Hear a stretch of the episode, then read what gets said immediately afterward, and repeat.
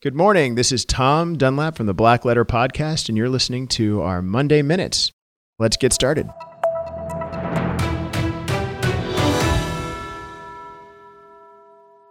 Last week, I talked about the right to repair movement, and I mentioned something about warranty stickers, those little stickers that say, uh, warranty void if removed. And sometimes you'll read the literature that comes with your PS4 or your Xbox, and it says, if you open up the product and remove the sticker, the warranty's void.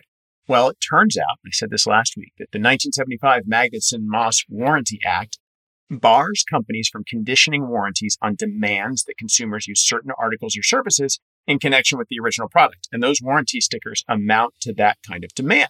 So, first of all, generally speaking, feel free to rip those warranty stickers off because they can't void a warranty if you do that. Now, what has happened in the interim? The FTC has stepped in and it's recently ramped up its enforcement of this. It started sending out notices and demand letters. I'll thank Ars Technica for a couple of the things I found on their website. They pointed out that Hyundai's warranty states the use of Hyundai genuine parts is required to keep your Hyundai manufacturer's warranty and any extended warranties intact. Sony says that the warranty does not apply if this product has had the warranty seal on the PS4 system altered, defaced, or removed. And Nintendo says this warranty shall not apply if this product is used with products not sold or licensed by Nintendo. All of those not legal and not enforceable to boot. I hope you learned something this week about warranties. Thanks for joining me for this Monday Morning Minute. Have a great week.